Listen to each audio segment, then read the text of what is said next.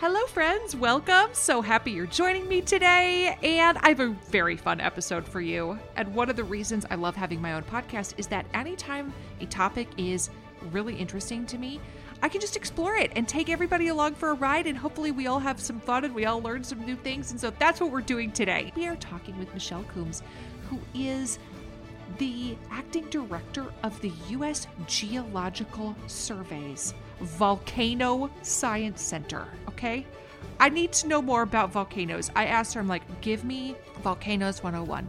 I need to know all the things about volcanoes. I definitely had some mind-blown brain tingle moments in this episode. So let's dive into my conversation with Michelle Coombs. I'm Sharon McMahon, and welcome to the Sharon Says So podcast. Michelle, thank you so much for joining me today. I am really excited to chat with you. I'm happy to be here. Will you give us a little introduction into what you do? So I work for the USGS, or the U.S. Geological Survey, and my job title is Scientist in Charge at the Alaska Volcano Observatory. And I've done that for a few years, but before that, I was a research scientist with the USGS, studying volcanoes in Alaska and other parts of the U.S. That is super interesting. I assume most volcanologists, is that a word? Yes, it is. I'm like, I feel like it's a word. And then as it was coming out of my mouth, I'm like, is it a word? It is. We call ourselves volcano scientists or volcanologists. Either one is fine. Yes. I'm sure most US-based volcanologists, volcano scientists have studied at least portions of Hawaii. Is that a fair assumption? Yeah, I would say for sure. And I was lucky enough, I did my PhD up in Fairbanks at the University of Alaska Fairbanks and studied Alaskan volcanoes. And then I did a postdoc in Menlo Park, California with the USGS. And it was a really interesting project.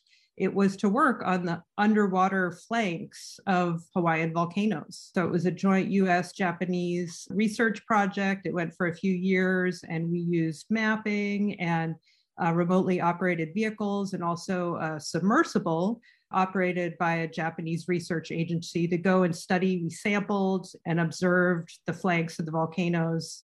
So how did you decide that this is what you wanted to do with your life? What was the point for you where you're like, I just cannot get enough volcanoes?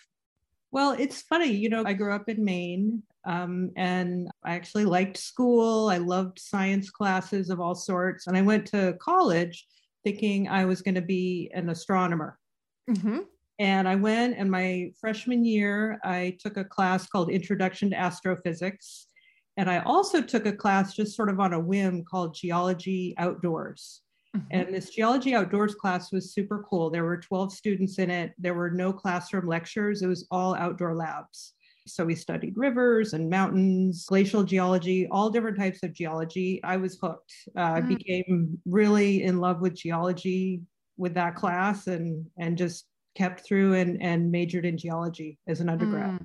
I wasn't one of those people who fell in love with volcanoes from the beginning, but I loved rocks, and just studying volcanoes was an opportunity that started in grad school. And I came up here to Alaska to go to grad school, and I definitely love volcanoes now. And I love trying to figure out why they erupt, how they work, what's going on underneath the volcanoes that causes them to erupt. So I collect rocks that erupt from volcanoes and then study their chemistry and the minerals that are in them, and try to unravel kind of those processes that lead to eruptions.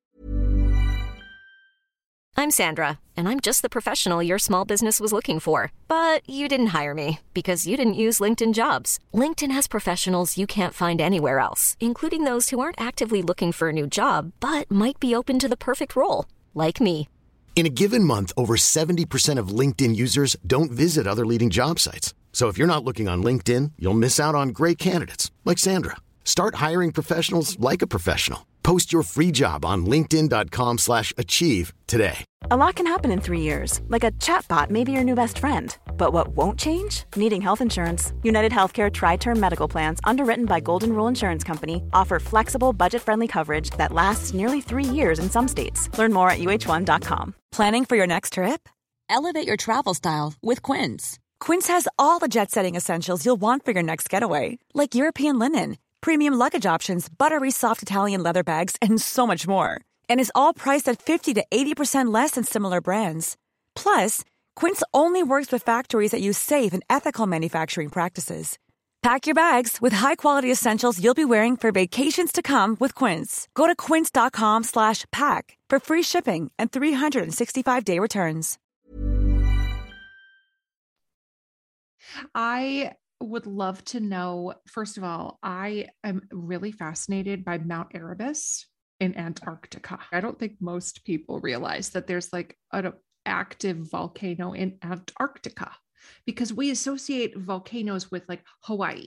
We associate them, I think, in our minds with like tropical, warm places. You know what I mean? And that's obviously not accurate, but I think that's an association that some people have.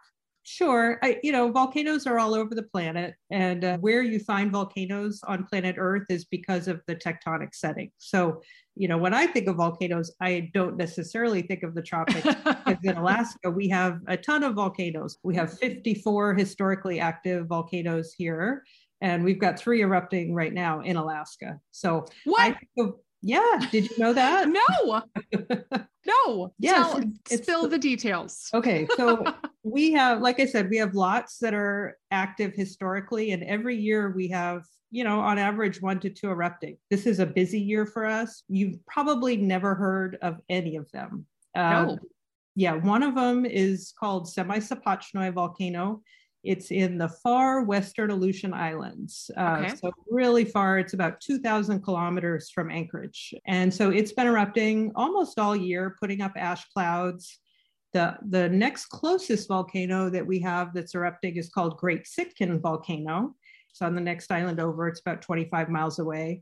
And so for those folks who live in Adak, it's really small. Very few people live there, but on a clear day, they've got a beautiful view of this amazingly beautiful volcano with 2 dark lava flows coming down from the summit.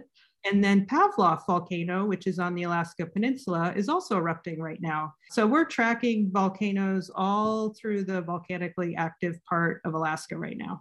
Okay, so what do you do when you're like, well, I think this one is going to erupt? It depends a lot on where that volcano is and how it tends to erupt. So volcanoes, we like to say they each have a different personality. Mm-hmm. So you mentioned Hawaiian volcanoes. People are really familiar with them. They tend to make lava flows. And in Alaska, a lot of our volcanoes tend to put up ash clouds. We call those explosive eruptions. Okay. Like Mount St. Helens in 19. Sure. People are familiar with that concept of a big, big ash cloud. And so volcanoes that put up big ash clouds are going to be hazardous in a different way. So if Mount Rainier were to erupt in Washington state, many, many people would be at risk from that because thousands of people live, downstream from the volcano. Right. But it doesn't erupt very often, luckily. In Alaska, our volcanoes erupt a lot, but they're far away from people, but they do put up these big ash clouds. So what we do is we want to make sure that we warn people about those explosive eruptions, but we also work with our partners in the federal government, so the FAA and the National Weather Service, to say, hey, this volcano is going to put up an ash cloud, or it just has. We want to make sure that no one flies through or near that ash cloud. Yeah. That's extremely hazardous. So yeah, in our state up here, that is kind of our primary goal, is to mitigate hazards to aviation. Sure. Oh, that's such a good point. So Redoubt volcano is a lot closer to Anchorage. It's just in the lower part of Cook Inlet here in South Central Alaska. So the majority of folks in Alaska live in South Central. So back in 1989, Redoubt volcano erupted. And it put up an ash cloud in the middle of the night, and a 747 flew through the ash cloud, and all 4 engines stopped. Yeah, it was a huge wake-up call and extremely scary. Mm-hmm. And for, I think it was a little over a minute, they lost all power to the aircraft. And luckily, partial power was restored, and the plane was able to land safely. And worldwide, there have been just a handful of incidents like that. But that was really a big wake-up call of, oh my goodness, we don't want this to happen. Yeah, volcanic ash, some people think it's like, fireplace ash, kind of soft. But in fact, it's pulverized ground up rock. So it can be extremely abrasive to engines. It's horrible for humans if we breathe it in. So it can be really damaging, especially to those aircraft engines. That's a really interesting point. I have always thought of it like fireplace ashes, but fireplace ashes are just burned wood. Yep. Not the same as pulverized rocks. It's the same word, but really, really different. Volcanic ash is also very heavy. So if you're close to an eruption and you have enough ash fall, a couple inches of that stuff on your roof or even more, I mean, buildings can collapse. It's basically like having a rock blanket on your house. And a lot of volcanoes are in remote areas. And so a lot of volcanoes can have really devastating impacts, especially for those communities really close, which I'm grateful we don't have here in Alaska. Right. How many volcanoes does the United States have? I want to say around 190. Again, wow. Yeah, a lot. And so it depends on how you count them. And scientists and geologists, we love to give special names to things and count things and categorize things. So I mentioned before that in Alaska, we have 54 historically active volcanoes. So that's one way to count them. And in Alaska, records go back to the kind of the mid-1700s when the Russians first came and did written history. Another thing that geologists like to do is figure out how many volcanoes have been active in post-glacial times. So we can have a really good history over about the last 10,000 years or so of how often volcanoes have erupted. And we have on the order of about 92 in Alaska that have been active. So interesting. So are there any volcanoes east of the Mississippi? No. I mentioned earlier that volcanoes are where they are because of plate tectonics. So most people are familiar with the concept of plate tectonics, probably learned about it in high school. So in Alaska, our volcanoes are called subduction zone volcanoes. Okay. So the Pacific crust that makes up the Pacific Ocean, it's subducting underneath the North American plate. Okay. And it makes this beautiful chain or line of volcanoes in Alaska called the Aleutian Arc. There are another kind of volcanoes called hotspot volcanoes. And that's where you have a plume of really hot material in the mantle kind of coming straight up and almost like burning a hole in the crust and making a volcano there. So Yellowstone and Hawaii are that kind of volcano. Okay. And then you also have mid-ocean ridge volcanoes. They're mostly under the ocean. It's actually the most prominent type of volcanism on Earth are mid-ocean ridge volcanoes. And the Cascades are also subduction volcanoes as well. That's super interesting. Okay. So underwater volcanoes, I've always known they were a thing. And obviously the way that it acts is different because it's underwater than the way that it acts on dry land. Isn't that how most like islands are formed? A lot of islands. I don't know about most, but certainly in Alaska, a lot of our islands are volcanic. A lot of the Pacific islands are volcanic in nature. It's that time of the year. Your vacation is coming up. You can already hear the beach waves, feel the warm breeze, relax, and think about work. You really, really want it all to work out while you're away. Monday.com gives you and the team that peace of mind. When all work is on one platform and everyone's in sync, things just flow. Wherever you are, tap the banner to go to Monday.com.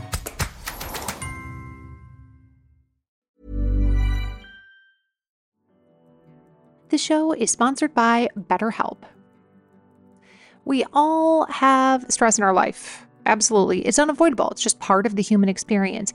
But some of us have more than others, and some of us handle it better than others. Some of us really keep it bottled up, and it can start to affect us negatively. I would imagine at some point in your life, you can relate to this, right? And therapy is a safe space to be able to get some of these things off your chest. And that is why so many people find benefit in speaking to a qualified professional. If you're thinking about starting therapy for something like managing your stress, give BetterHelp a try. It's entirely online.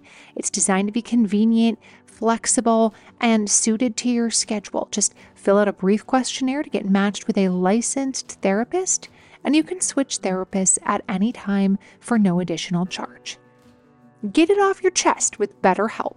Visit BetterHelp.com/Sharon today to get 10% off your first month. That's BetterHelp, HELP.com/Sharon.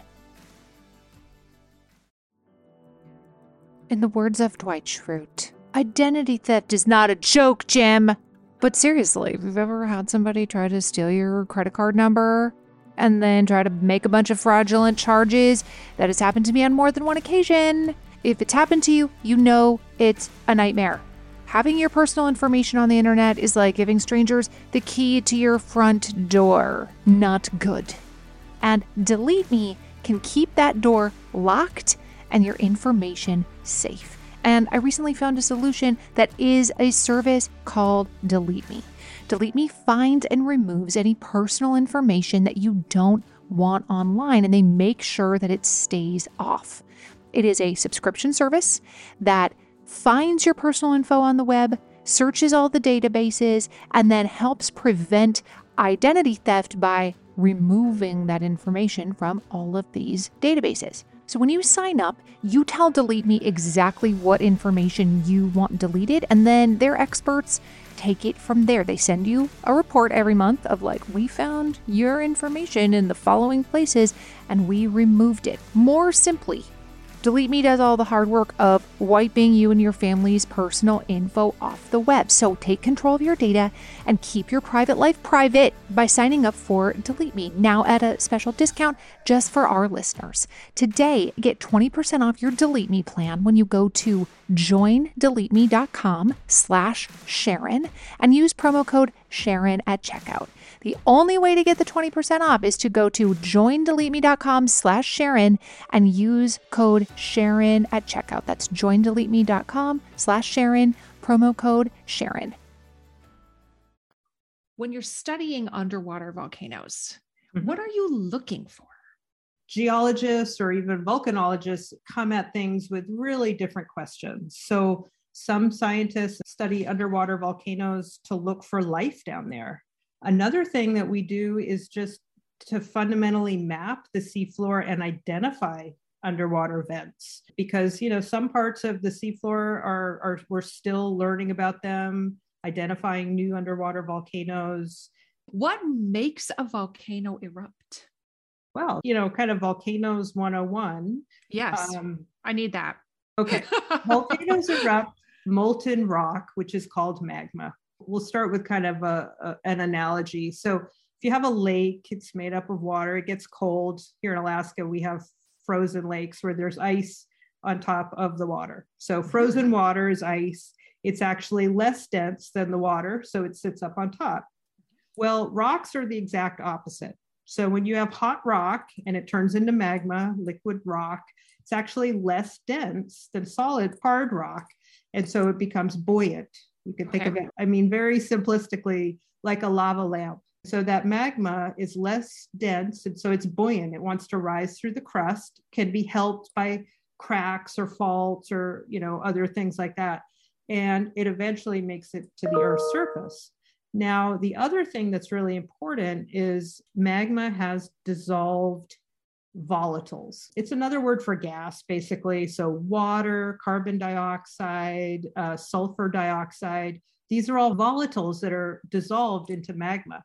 But as that magma rises up through the Earth's crust, it experiences less and less pressure. Some of those volatiles are going to escape or make gas bubbles. The same thing, you've got a bottle of pop, it's just sitting there, you crack the top of it, you decrease the pressure, and all of a sudden you get some bubbles. And if you've shaken it up and you crack the cap, you have a little explosion, right? So as those bubbles come out of solution in the magma, that magma is going to kind of do what the pop does, you know, and squirt out the top.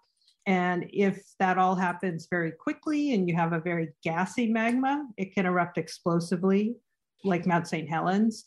If you have a less gassy magma, like Kilauea, for example, it erupts what we say effusively, or it makes lava flows. It's all about... if you have gassy magma or not. Yes, that, it really is all about the gases. And that's one of the things we do is you know, the goal, the kind of goal of the work that I do is to try to forecast when's a volcano going to erupt. Yeah. So as that magma is rising up through the crust, it causes a lot of things to happen. One of those things is the rock above it cracks, makes little earthquakes. Mm-hmm. And we can sense those with seismometers that we put out on the volcanoes. We're kind of listening for earthquakes. As that magma's rising, if it's gassy, the gases come out and they'll kind of come out the top of the volcano before the magma does. And so sure. we measure those gases either by satellite or we fly over the volcanoes sometimes and measure the gases. We also look for, in Alaska, a lot of our volcanoes are covered in ice. Yeah. So that ice might start to melt. The ground gets hot as that hot magma is coming up. So we look for thermal changes. Mm-hmm. The other thing we do simply here in Alaska, because our volcanoes are so remote, is we just put web cameras out on the volcano so that we can see visually, okay, what the heck is going on out there? Is it steaming more than normal? That kind of thing. It's very multidisciplinary. You're kind of throwing everything you can at the problem.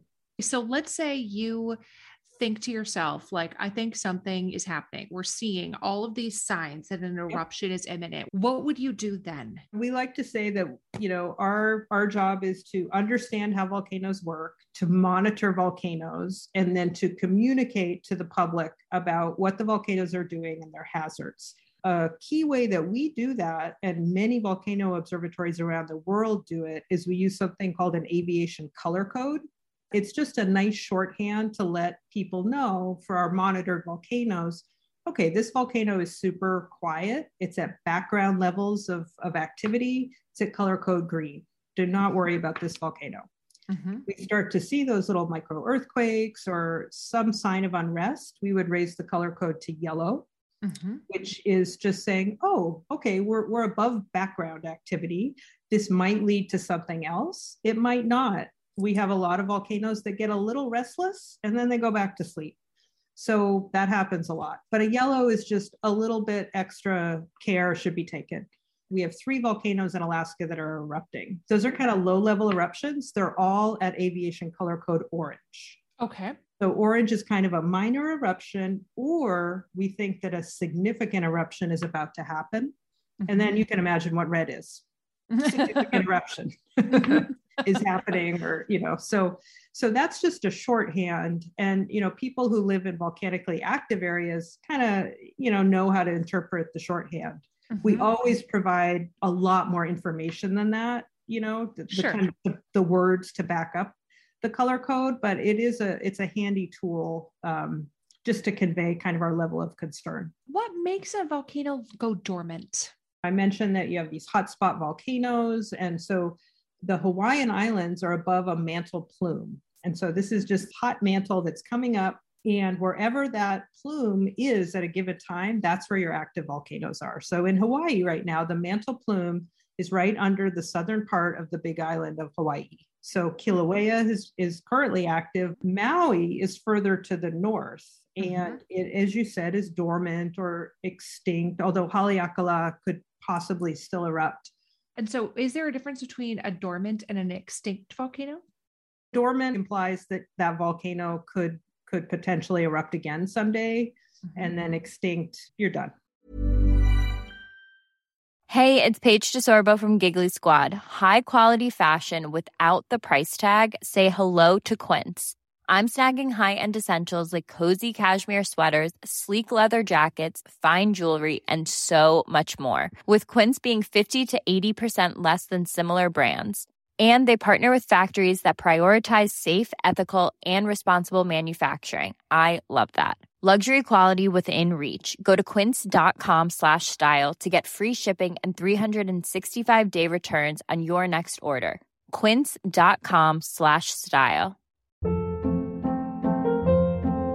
Hold up. What was that? Boring. No flavor. That was as bad as those leftovers you ate all week. Keke Palmer here. And it's time to say hello to something fresh and guilt-free. HelloFresh. Jazz up dinner with pecan-crusted chicken or garlic butter shrimp scampi. Now that's music to my mouth. HelloFresh. Let's get this dinner party started. Discover all the delicious possibilities at HelloFresh.com. Even when we're on a budget, we still deserve nice things. Quince is a place to scoop up stunning high-end goods for 50 to 80% less than similar brands. They have buttery soft cashmere sweaters starting at $50, luxurious Italian leather bags, and so much more. Plus, Quince only works with factories that use safe, ethical, and responsible manufacturing. Get the high-end goods you'll love without the high price tag with Quince. Go to quince.com/style for free shipping and 365-day returns. This message comes from BOF sponsor eBay. You'll know real when you get it. It'll say eBay Authenticity Guarantee. And you'll feel it. Maybe it's a head-turning handbag, a watch that says it all, jewelry that makes you look like the gem, or sneakers and streetwear so fresh every step feels fly. eBay gets it. So look for the blue checkmark next to that thing you love and be confident that every inch, stitch, sole, and logo is checked by experts. With eBay Authenticity Guarantee, you can trust that feeling of real is always in reach. Ensure your next purchase is the real deal. Visit ebay.com for terms. Have you ever heard the story of the plane crash? That crashed into the side of Mount Erebus. I bet you'll find this interesting as somebody who studies volcanoes. Very briefly, in the 1970s, they used to have sightseeing planes that would go for fun from New Zealand to Antarctica, and the people would not get off. The pilot would just fly very low over the Antarctic continent, and they would have the plane filled very sparsely so that people could go from one side of the plane to the other, and they would have somebody narrating on the left side of the plane, blah, blah, blah. They would serve lobster. It was a big deal. And this was prior to GPS, and somebody programmed the coordinates of the route very slightly incorrectly to the plane. They were flying over Antarctica, and without any warning, the plane just slammed into the side of Mount Erebus. And it was because they discovered later that the pilot was experiencing some kind of meteorological phenomenon where it appears as though there is clear sky in front of him, but in reality, it is some type of a reflection off of the snow mixed with atmospheric conditions that were just incredibly misleading. So everybody, all of the tourists died crashing into the side of Mount Erebus in Antarctica. And the recovery efforts were very significant because it's cold and it's remote. And they discovered that birds were trying to eat all of the remains. And it was just a very, very big deal to remove people from Antarctica. But then as I was reading more about this, I started reading more about Mount Erebus and what an interesting place it is, because it's a very active volcano on a frozen continent. And I'm like, but how does that work? Wouldn't it just melt all of the snow? And then what happens is, at least in Mount Erebus, you get these hot gases, et cetera, that are escaping, and they do melt some of the ice and snow and create incredible like ice caves. Oh yeah. And I forget what the term is for these certain types of like formations that are made out of ice that are, created by these hot gases and the mixture of ice particles. Do you get those in Alaska? Well, yeah. We have lots of volcanoes erupting through snow and ice. I have to say, it's really very difficult to get to most of our volcanoes, and it's not something we do very often, right? As far as kind of wandering around. Sure. But yeah, it is amazing, kind of what you were saying about you can have this hot volcanic eruption in the middle of an ice field. It can create amazing steam clouds, and it's really amazing to watch lava flows and how they eat into an ice cap. The other thing that can happen is you can melt that snow and ice and create lahars that can travel really far down the flanks of the volcano and be hazardous if people live down valley from the volcano. There's a whole sort of sector of volcano science that studies volcano ice interactions, and it's pretty neat. Can you give us any fun facts about volcanoes? So I'll tell you one thing that I think is pretty neat about what we do here in Alaska. And this might be a surprise to people. I mentioned, that we have all these volcanoes. They're all through what we call the Aleutian Arc. Not a single one of our volcanoes is reachable by a road. which gets at why, you know, we aren't really crawling all over our volcanoes all the time. So in Alaska, to visit a volcano, you need to take a helicopter or a boat or an airplane or a boat plus a helicopter, which is how we do a lot of our work in the far western part of the Aleutian Islands. Do you have a favorite volcano? Oh, that is a tough one. I have a few favorites. So Augustine volcano is in Lower Cook Inlet. Some people have probably heard of Homer, Alaska, which is a great little town a few hours south of Anchorage. And from Homer, you can look out on a nice day to the west and see this little island volcano called Augustine. And it last erupted in 2006, which was a really fun, interesting eruption that I studied. And I've done a lot of work out there. It's a beautiful place. We've got a camp out there that we can base out of when we do work. One reason I love it is because there are no bears. Another thing that we deal with here in Alaska in a lot of our field work is just practicing bear safety and carrying firearms or other, you know, deterrent, and just mentally dealing with bears, you know, and kind of trying to do your work, but also trying to be aware of what's going on. So it's kind of rare when we're in a place where you can just camp and relax and not have to worry about, are there any bears? Another, this kind of combines one of my favorite volcanoes, but with a cool fact. So the biggest eruption in the 20th century, and in fact, the 21st century now, do you know where that happened or what it might be? So it was in Alaska. It was of this volcano called Katmai. Some people know it as Katmai Novarupta because it actually involved two separate volcanoes in a single eruption, and it formed the Valley of 10,000 Smokes.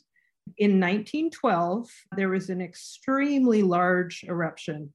Several cubic miles of magma were erupted from a vent on the Alaska Peninsula called Novarupta, and then a few miles from where that magma came out of the ground, the top of a volcano called Katmai collapsed, forming a caldera.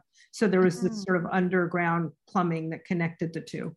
But the really amazing thing about this eruption is that it filled a 9-mile long valley with tens and tens of meters of ash, hot ash. So there were rivers running through the valley that just got totally blanketed by ash. And when the first explorers came to that area a few years later, the whole valley was filled with these little steam vents.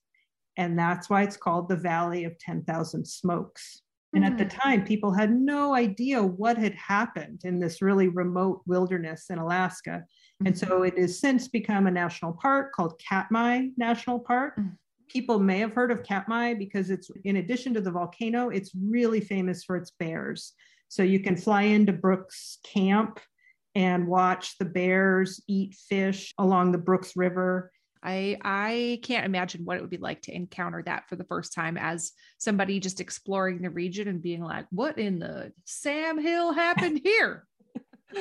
That's pretty much what it was. And it took, you know, it's taken scientists, geologists, you know, decades to kind of piece together the puzzle and figure out what happened here. Yeah. At first they thought there was a giant magma chamber all under this valley and that it was just steaming. And then it wasn't until decades later that they realized, no, that was just a whole bunch of hot ash that covered up the river that made all these vents. How do you figure out where the magma chambers are though? Like, how are we figuring out the, like, nope, this goes straight down versus this is the shape of a triangle right under the surface? How do we know that?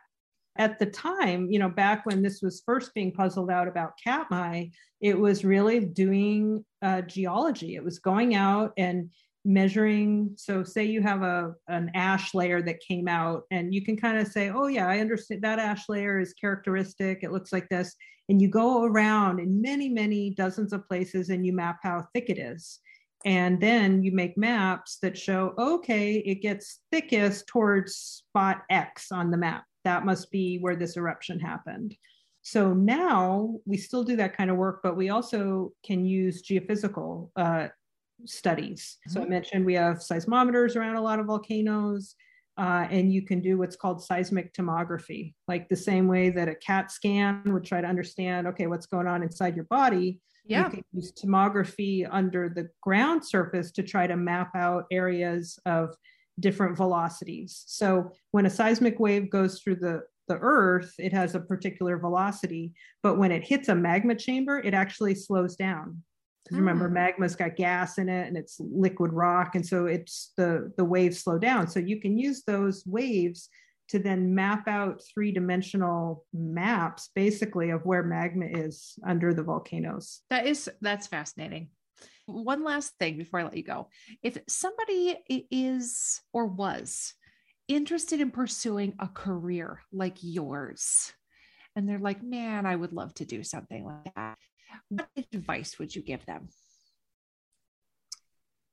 Well, I talked a little bit about kind of my path. And, you know, I think if you're interested in science, you know, there's so many wonderful things that you can pursue. And it's a lot of it is really about education and taking advantage of those opportunities, not skimping on math and your fundamental sciences, chemistry and physics. I've got two kids and they are not huge fans of math, but I tell them it can open up a lot of doors. The other thing too, that most folks now who do earth science are pretty savvy at computer programming. And so, you know, that's another skill to hone, but just keep that curiosity open about the natural world and take advantage of educational opportunities. It's hard because I do feel like to work in a volcano observatory it's not just you open up Craigslist and you find ads for there's not 1,000 openings on Indeed.com. No, there's not 1,000 openings right on Monster or whatever. I feel really, really lucky to have this job. Here's my last question. If you could visit any volcano, you could have visited there before or you've never been to it, what volcano would you love to see in person? I would say that a place I've never been that I've always wanted to go is New Zealand, and not necessarily because of one volcano, but there are many amazing volcanoes there and just the landscape. And I would love to go and visit Ruapehu and Taupo and that would be my answer. See where Bilbo Baggins lived. Right? The Shire? That's there, right? That is still in New Zealand. Oh, well, Michelle, this was super interesting. Thank you for humoring me and for giving me Volcano 101. Tell everybody where they can get more information. If they are like, I need to learn more about the USGS or about the work that you do, where can they find more? Yeah, I would love to do that. So I would say that you can Google Alaska Volcano Observatory. You'll find our website. If you go to volcanoes.gov, that'll drop you into our website. But we are really active on Twitter and Facebook, and also USGS Volcanoes. And so AVO is one of 5 observatories. But if you just go to USGS Volcanoes, we've got such an amazing team of folks who answer questions and provide updates through any, you know, in between eruptions, during eruptions. I am just blown away at how good they are at answering folks' questions. I think if people go to USGS Volcanoes on Twitter, they'll be very impressed by our team. I'm going to do that as soon as we're done. I'm going to go find your team on Twitter. Good. Thank you. This is fantastic. I really enjoyed this. Great. Like I said, always happy to talk volcanoes. Thank you again. Thank you so much for listening to the Sharon Says So podcast. I am truly grateful for you. And I'm wondering if you could do me a quick favor. Would you be willing to follow or subscribe to this podcast, or maybe leave me a rating or a review? Or if you're feeling extra generous, would you share this episode on your Instagram stories or with a friend? All of those things help podcasters out so much. I cannot wait to have another mind-blown moment with you next episode. Thanks again for listening to the Sharon Says So podcast.